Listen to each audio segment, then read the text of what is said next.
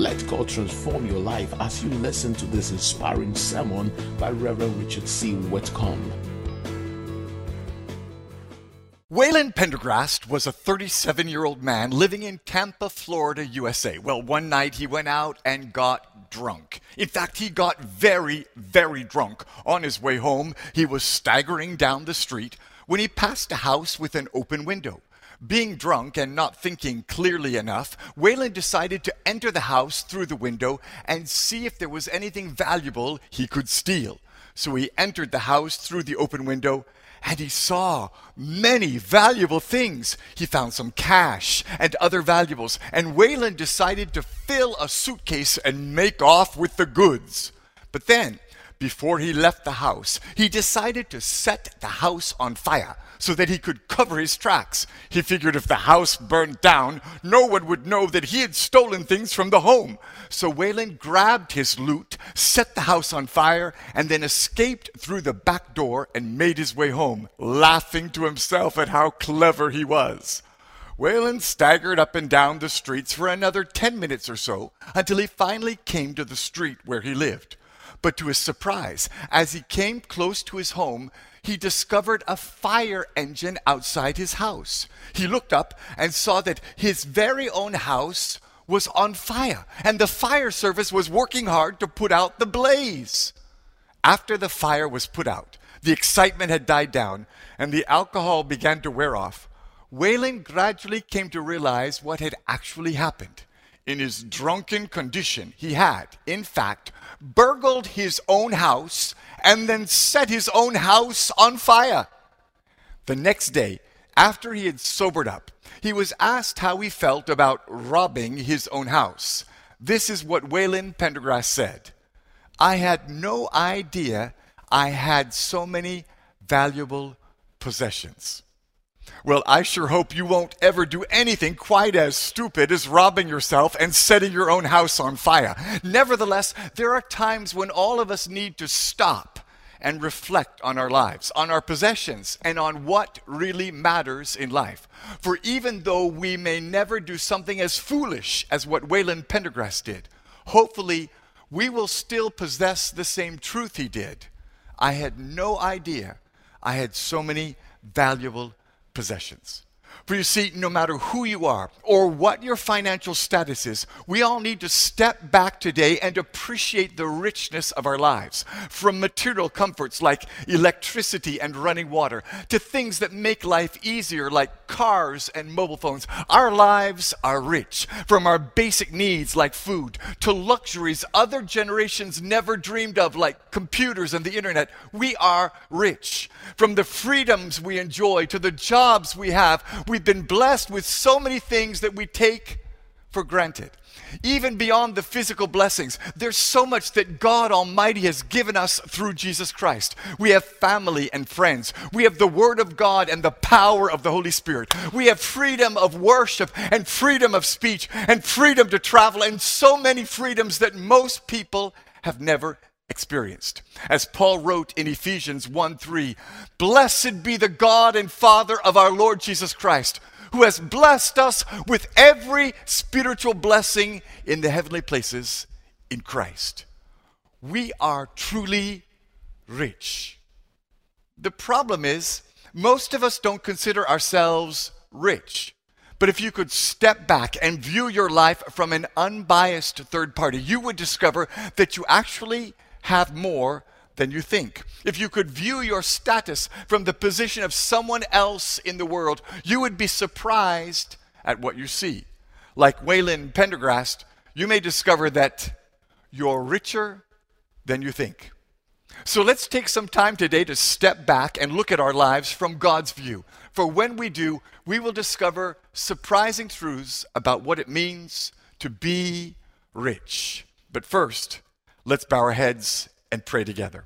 Almighty and everlasting Father, we thank you from the depths of our heart for every good and perfect gift you've given to us, every blessing you've given to each and every one of us, from the air we breathe and the water we drink and the food we consume, from the freedoms we have and the comforts of technology, we thank you that no matter our financial condition, we all have something we can praise you for today. And help us today to step back and view our lives as you see us. Help us to look at our lives from the advantage of heaven, that we are blessed in Christ with spiritual blessings. We are blessed with everything we need in you.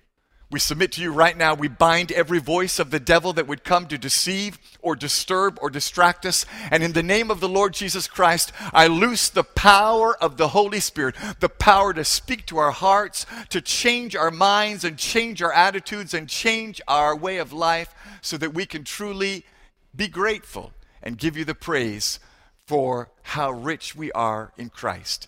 We thank you that at the end of today, your name will be glorified and our lives will be changed. We ask it by faith in Jesus' name. And everybody said, Amen. I want to invite you to take a moment, join your faith with mine right now. Put your hand on your chest and pray after me Lord Jesus, speak to my heart, change my life, manifest your glory in me in Jesus' name. And everybody said, Amen. Well, hello, everyone, and welcome to today's broadcast. You picked a great day to join me as I launch a new sermon series entitled, How to Be Good at Being Rich. Over the next four weeks, we're going to discover exactly what the Bible says about being rich. And as we learn those truths, our lives will never be the same.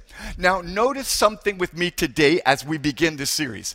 This series is to teach you how to be good at being rich. I didn't say how to get rich, I didn't say how to get richer. This is not a financial seminar. I'm not here to teach you how to be rich. I'm here to teach you how to be good at being rich. You see, the most important thing is not about becoming rich, it's about being rich and being good at it. For the fact is, not everyone is good at being rich. Maybe it's because there's no school you can attend to study how to be rich. Maybe it's because you don't get to practice being rich in advance. You may be surprised to hear this, but the facts are clear. A lot of rich people are not good at being rich. And because of that, they end up either losing their fortunes or being miserable with their wealth. Take athletes, for example. We've all heard stories about athletes who make a ton of money while they play sport, but a, within a few years of retirement, the money disappears. For example, the average salary for a Premier League football player in the UK is 50,000 US dollars per week. Hey, that's $2,600,000 a year. But the charity XPRO estimates that 60% of Premier League players are bankrupt within five years after retiring. The great footballer Paul Gascoigne is one example. The former England football star played for several highly prestigious clubs, including Glasgow Rangers and Tottenham Hotspur. When Gascoigne joined Lazio, he received a $3 million signing bonus. He signed a contract worth $34,000 a week, but struggles with alcohol, drug addiction, and depression have seen him in debt. In fact, at one time, he owed a tax debt of more than $250,000. And then there's Celestine Babayaro, a former Nigeria football star. He once earned $45,000 every week, every seven days. But Babayaro racked up crippling debt and was declared bankrupt in 2011. And it's not just athletes that are bad at being rich. Half, half of all lottery winners have spent the entire amount of their winnings within five years. So obviously, it's not enough to get rich. You have to learn how to be rich and be good at it. And believe it or not, the Bible has a lot to say to us about how to be good at being rich. So let's look at the Bible and find out today what the Word of God can teach us about how to be good at being rich. Now, to help us discover the truth, we prepared sermon notes. My sermon notes are available free of charge on my Facebook page, my YouTube channel, and on my website. Plus, the sermon notes come with a daily devotional, which will enable you to keep learning from God's Word all week long. So I invite you to take out your sermon notes now. Follow along with me and find out how you're richer than you think. There at the top of your notes is our scripture text for today. It's found in 1 Timothy 6, 17 to 19. It's on your notes, it's on the screen in front of you. But I believe the Word of God has the most impact when it's in our hearts and on our lips. So I'm going to ask you to read this passage out loud along with me today. Are you ready? Here we go. Three, two, one, go command those who are rich in this present world not to be arrogant, nor to put their hope in wealth, which is so uncertain, but to put their hope in God, who richly provides us with everything for our enjoyment. Command them to do good, to be rich in good deeds, and to be generous and willing to share. In this way, they will lay up treasure for themselves as a firm foundation for the coming age so that they may take hold of the life that is truly life. May the Lord bless the reading of His word to your heart today in Jesus' name. And everybody said, Amen. You know, this is a great text. It has a lot of truth, a lot of good things to say. But many of us today might be tempted to overlook it because we could easily be deceived into thinking this scripture doesn't apply to me. After all, this verse is talking to the rich. I'm not rich, so these verses aren't for me. But that's exactly where you're wrong. See, I believe these verses are talking to every single one of us today because whether we know it or not, all of us are rich. You may not think you're rich, you may not feel rich, but you're richer than you think. Of course, in order for me to convince you that you're rich, you'd have to define what it means to be rich. And that's not an easy definition to give. After all, what does it mean to be rich? How much money does it take to be rich? It can be very difficult to pin down an answer. You ask different people, and you'll get a different response to a poor man in a village, it might only take a hundred US dollars to be considered rich. To a businessman in the capital city, the amount is in the millions. This situation reminds me of the billionaire who was asked how much money he needed to be rich. The billionaire thought and then he replied, Just a little bit more than what I have right now. And see, that's the problem with defining wealth. Not only do different people have a different opinion about what makes someone rich, there's another thing that makes the figure difficult to determine. The problem is being rich is a moving target. Take my life, for example. My view of what it means to be rich has changed over the years. When I was a child, being rich meant I could eat whatever I wanted. When I was a child, we almost never went out to eat at a restaurant. We didn't buy takeaway because takeaway was for rich people. And if we ever did go out to a restaurant to eat, we only ordered the less expensive food.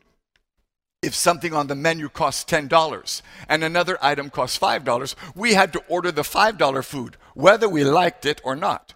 So as a child, I thought being rich meant that I could go to a restaurant and order whatever food I liked. But as I got older, my view changed. As a young man, being rich meant having a nice car. I didn't have a car, but I sure wanted a car. I couldn't afford to buy a car, so obviously being rich meant owning a car. If I saw a friend with a nice car, I would think, wow, that guy is rich he has a car. Then, as a middle aged man, my view changed. Being rich meant not only going to restaurants and owning a car, being rich also meant owning a nice house. If I visited a friend who lived in a nice house, I would think, wow, he's really making it. He's rich. And what about now? Well, now, being rich means something different to me. And that's the problem with understanding wealth. The definition changes. If I, as a child, if I could have seen where I am in life now, the child would have said, That man is rich. If your great grandparents could see all that you possess today, they would be amazed at how rich you are. We have things that our ancestors never dreamed of electricity, running water, television, internet, mobile phones, cars, medicine to cure disease. But if you ask most people, Are you rich? they'll say, No. Rich is the other guy. Rich is something more than what I am. And because of that, many of us don't feel rich. And that's the real problem because even if you are rich, if you don't feel rich, you won't act rich. If you don't think you're rich, you won't be good at being rich. So let's stop for a moment and consider these facts. The global median income is just 850 US dollars a year. That's about $70 per month.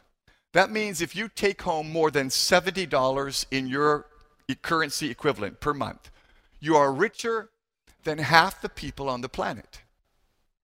Let's look at some other examples.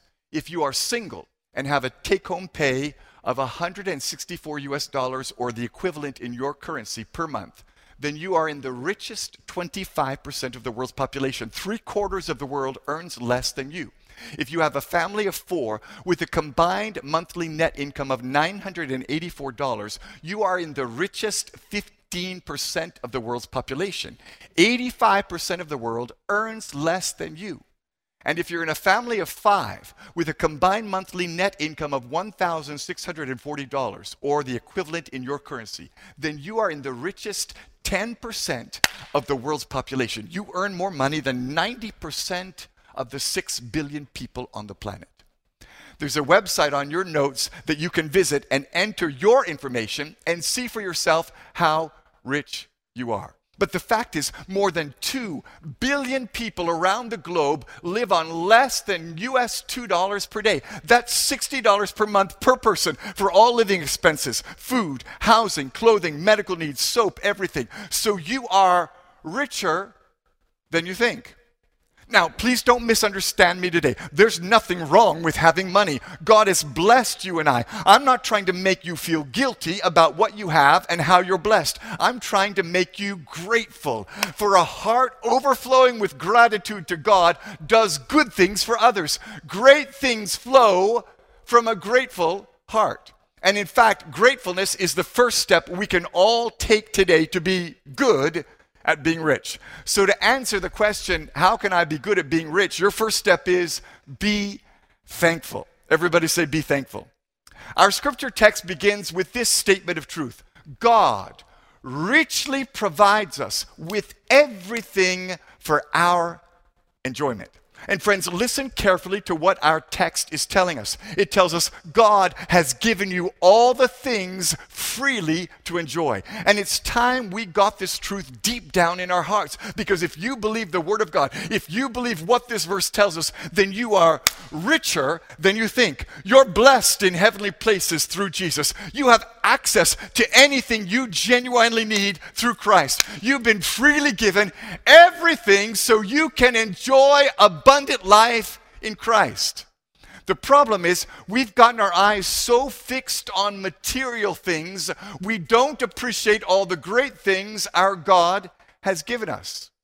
We all need air to breathe. You can't live without air. And there's never a day God charged you for that air. He's given you more air than you can breathe in a hundred lifetimes. We need life, and God gave it to us without any deposit, without any advance payment. We all need hope and dreams and imagination, and God has given us those things freely. We have family and friends. We have the Word of God and the promise of God. We have the power of the Holy Spirit and the presence of Jesus Christ. And even if no one else loves you, at least you have me. I love you, even if no one else does. And I'm praying for you today.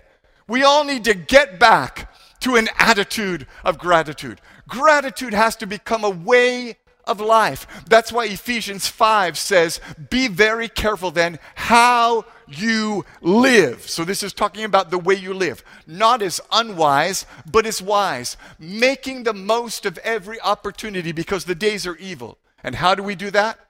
Always giving thanks to God the Father for everything in the name of our Lord Jesus Christ. Be careful how you live. Live wisely. Make the most of every moment of every day by always giving thanks to God. For here's the truth you need to pack up and take home with you today. What doesn't turn to praise in your life turns to pride. If you don't live in a spirit of gratitude, you'll become bitter, proud and envious. You'll be unable to enjoy the blessings you do have because you're focused on the blessings you don't have.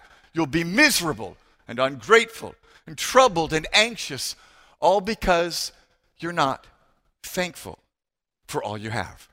That's why Colossians 3:15 ties peace in your heart with gratitude. Listen, let the peace of Christ rule in your hearts and be thankful.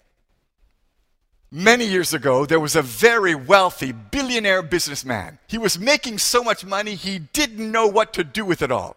But unfortunately, along with the money came pressure, worry, anxiety, high blood pressure, and ulcers. Finally, one day, his doctor told him, If you don't reduce your stress, you're going to die. So the billionaire decided to take a break and go off all alone to relax. He went to the beach and just sat on the beach watching the ocean.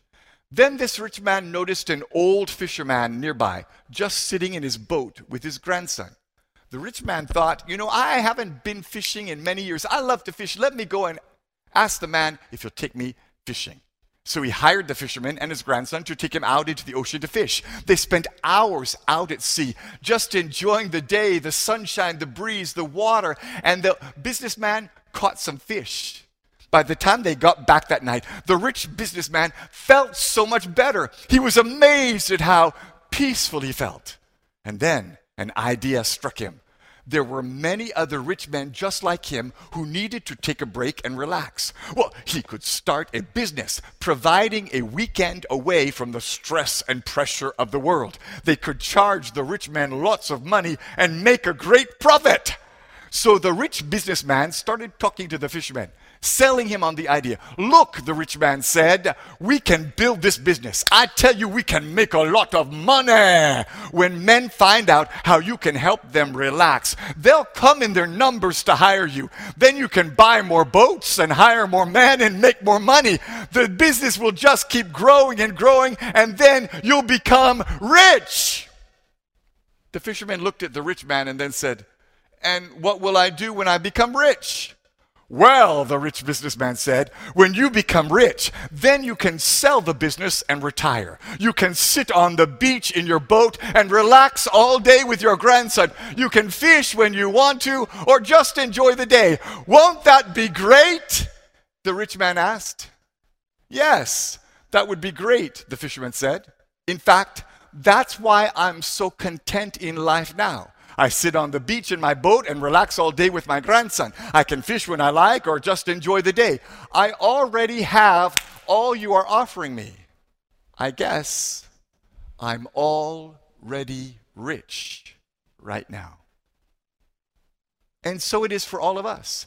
If you can open your eyes to see all your blessings, you'll realize that you're richer than you think.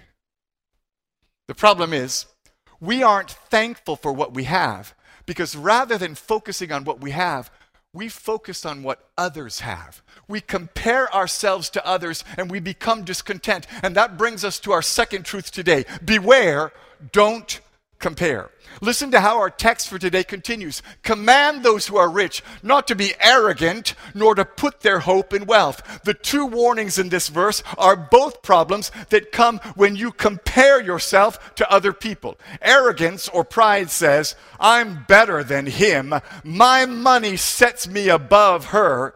And putting your hope in wealth is also rooted in comparing yourself to others. When you put your hope in wealth, you begin to take your value from what you possess possess. You consider yourself more important, more valuable, because you have more than someone else.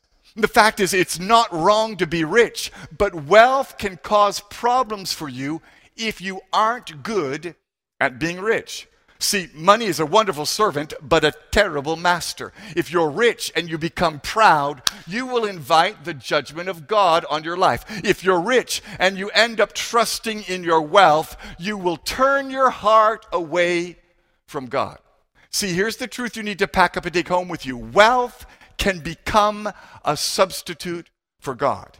And if you fall into the comparison trap, you will fall away from God and begin to chase worldly things. If you focus on comparing yourself to others, you will set up idols in your heart that will bind your soul and lead you astray.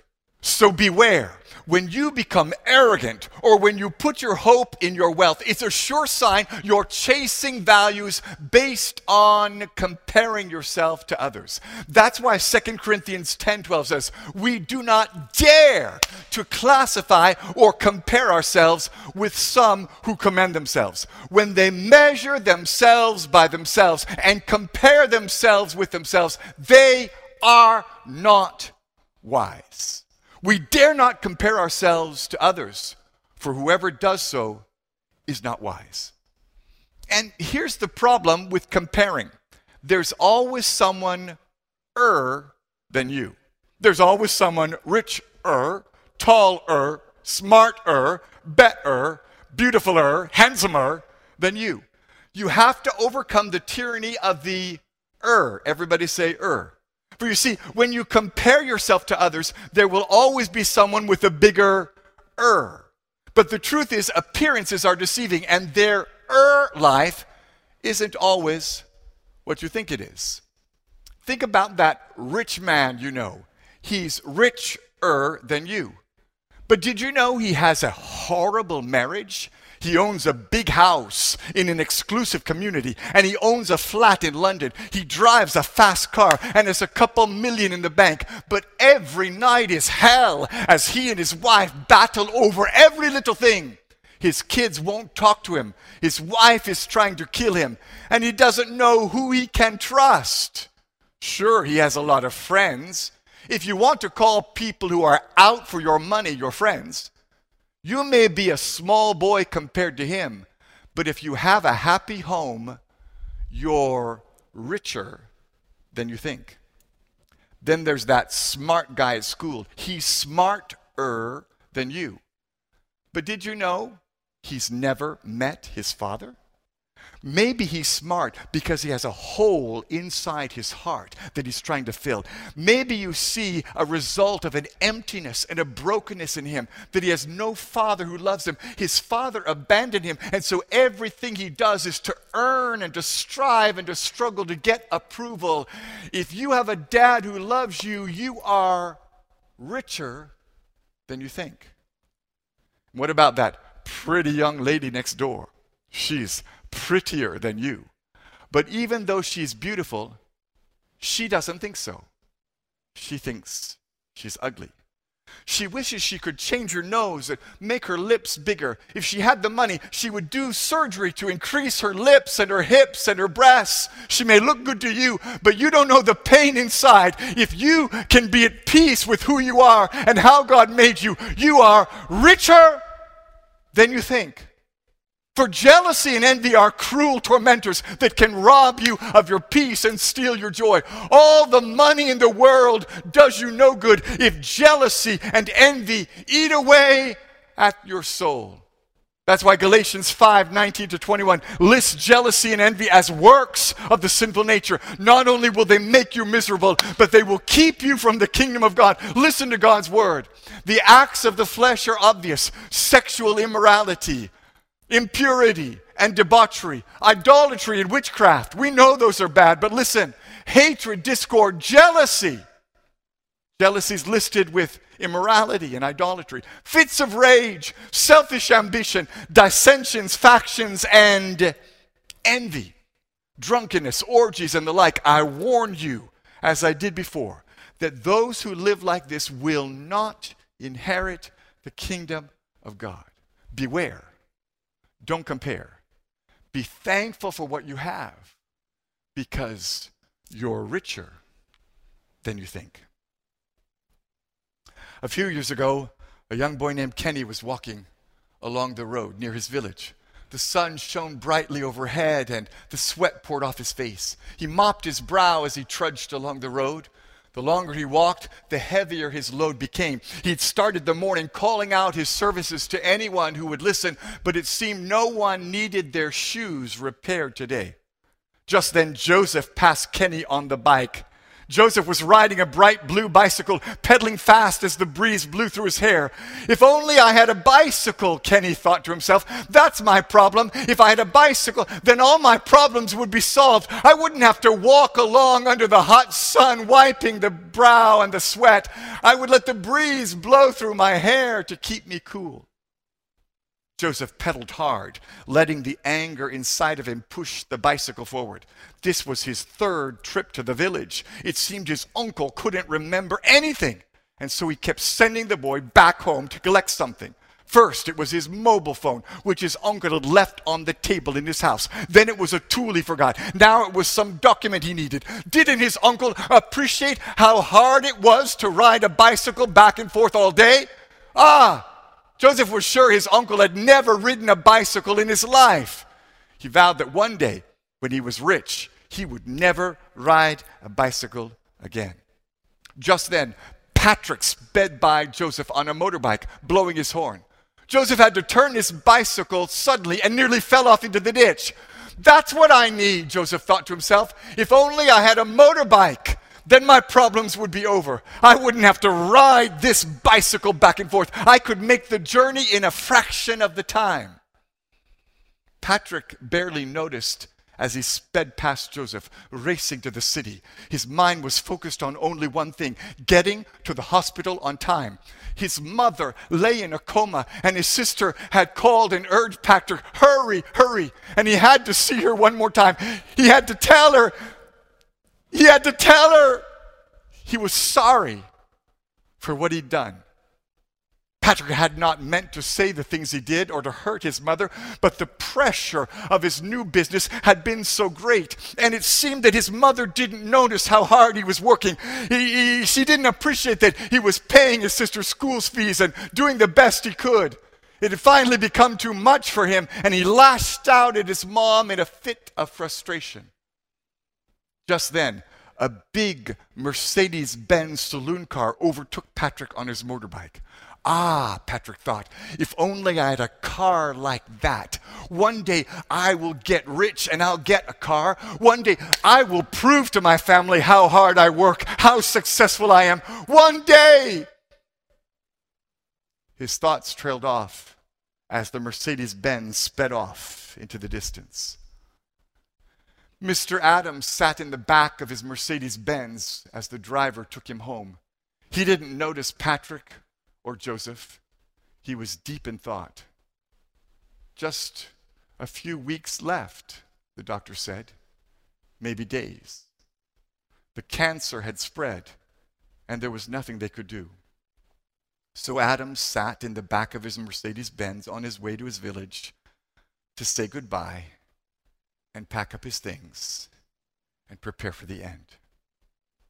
Just then, Mr. Adams' car passed Kenny walking along the road.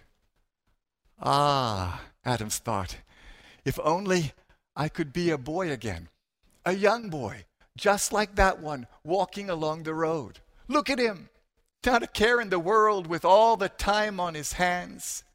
If I could only be like him, I would walk every day, strolling up and down casually. No hurries, no worries, no cancer, no bills, no family to pull me and push me. If only I could be a boy again, walking along the road. So Kenny envied Joseph, and Joseph envied Patrick, and Patrick envied Mr. Adams, and Adams wished he could be just like Kenny, walking along the road with his whole life ahead of him and none of them could even see the good in their own lives because they were too busy comparing themselves to someone else. Each one thought the other was rich. And when they compared themselves to one another, they became discontent with their own status. But being rich isn't about the property you own, or the car you drive, or the money in the bank. To be good at being rich, you have to be content. For it's not just what you have that makes you rich, it's the ability to enjoy what you have. That's why Ecclesiastes 5:19 says, "Moreover, when God gives someone wealth and possessions and the ability to enjoy them, to accept their lot and be happy in their toil. This is a gift of God. And that's our third step to being good at being rich. Be content. Everybody say, be content. Listen to these powerful words from our text. Command those who are rich to put their hope in God. In other words, don't trust in the riches of this world. Put your hope in God. For when your hope is in Him, you can be content no matter what happens in the world around you. That's the secret the Apostle Paul discovered. Listen to his words in Philippians 4 11 and 12. I have learned to be content, whatever the circumstances. I know what it is to be in need, and I know what it is to have plenty. I've learned the secret of being content in any and every situation, whether well fed or hungry, whether living in plenty or in want. And see, the problem with a lack of contentment is that you're always struggling. You can never be satisfied with what you have. You can never enjoy life. You're so busy striving for something more, you don't enjoy the journey. And until you accept that you're richer than you think, you'll always be struggling and striving for more. You'll be consumed with crossing the line into riches rather than enjoying the riches you already have.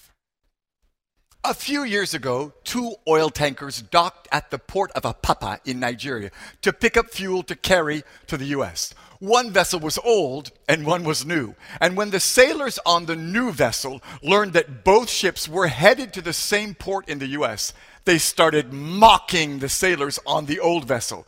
We may both be headed to the U.S., they said, but we will surely reach there ahead of you. Ha ha! The sailors on the new vessel taunted those on the old. While you're still at sea, we'll be enjoying good life.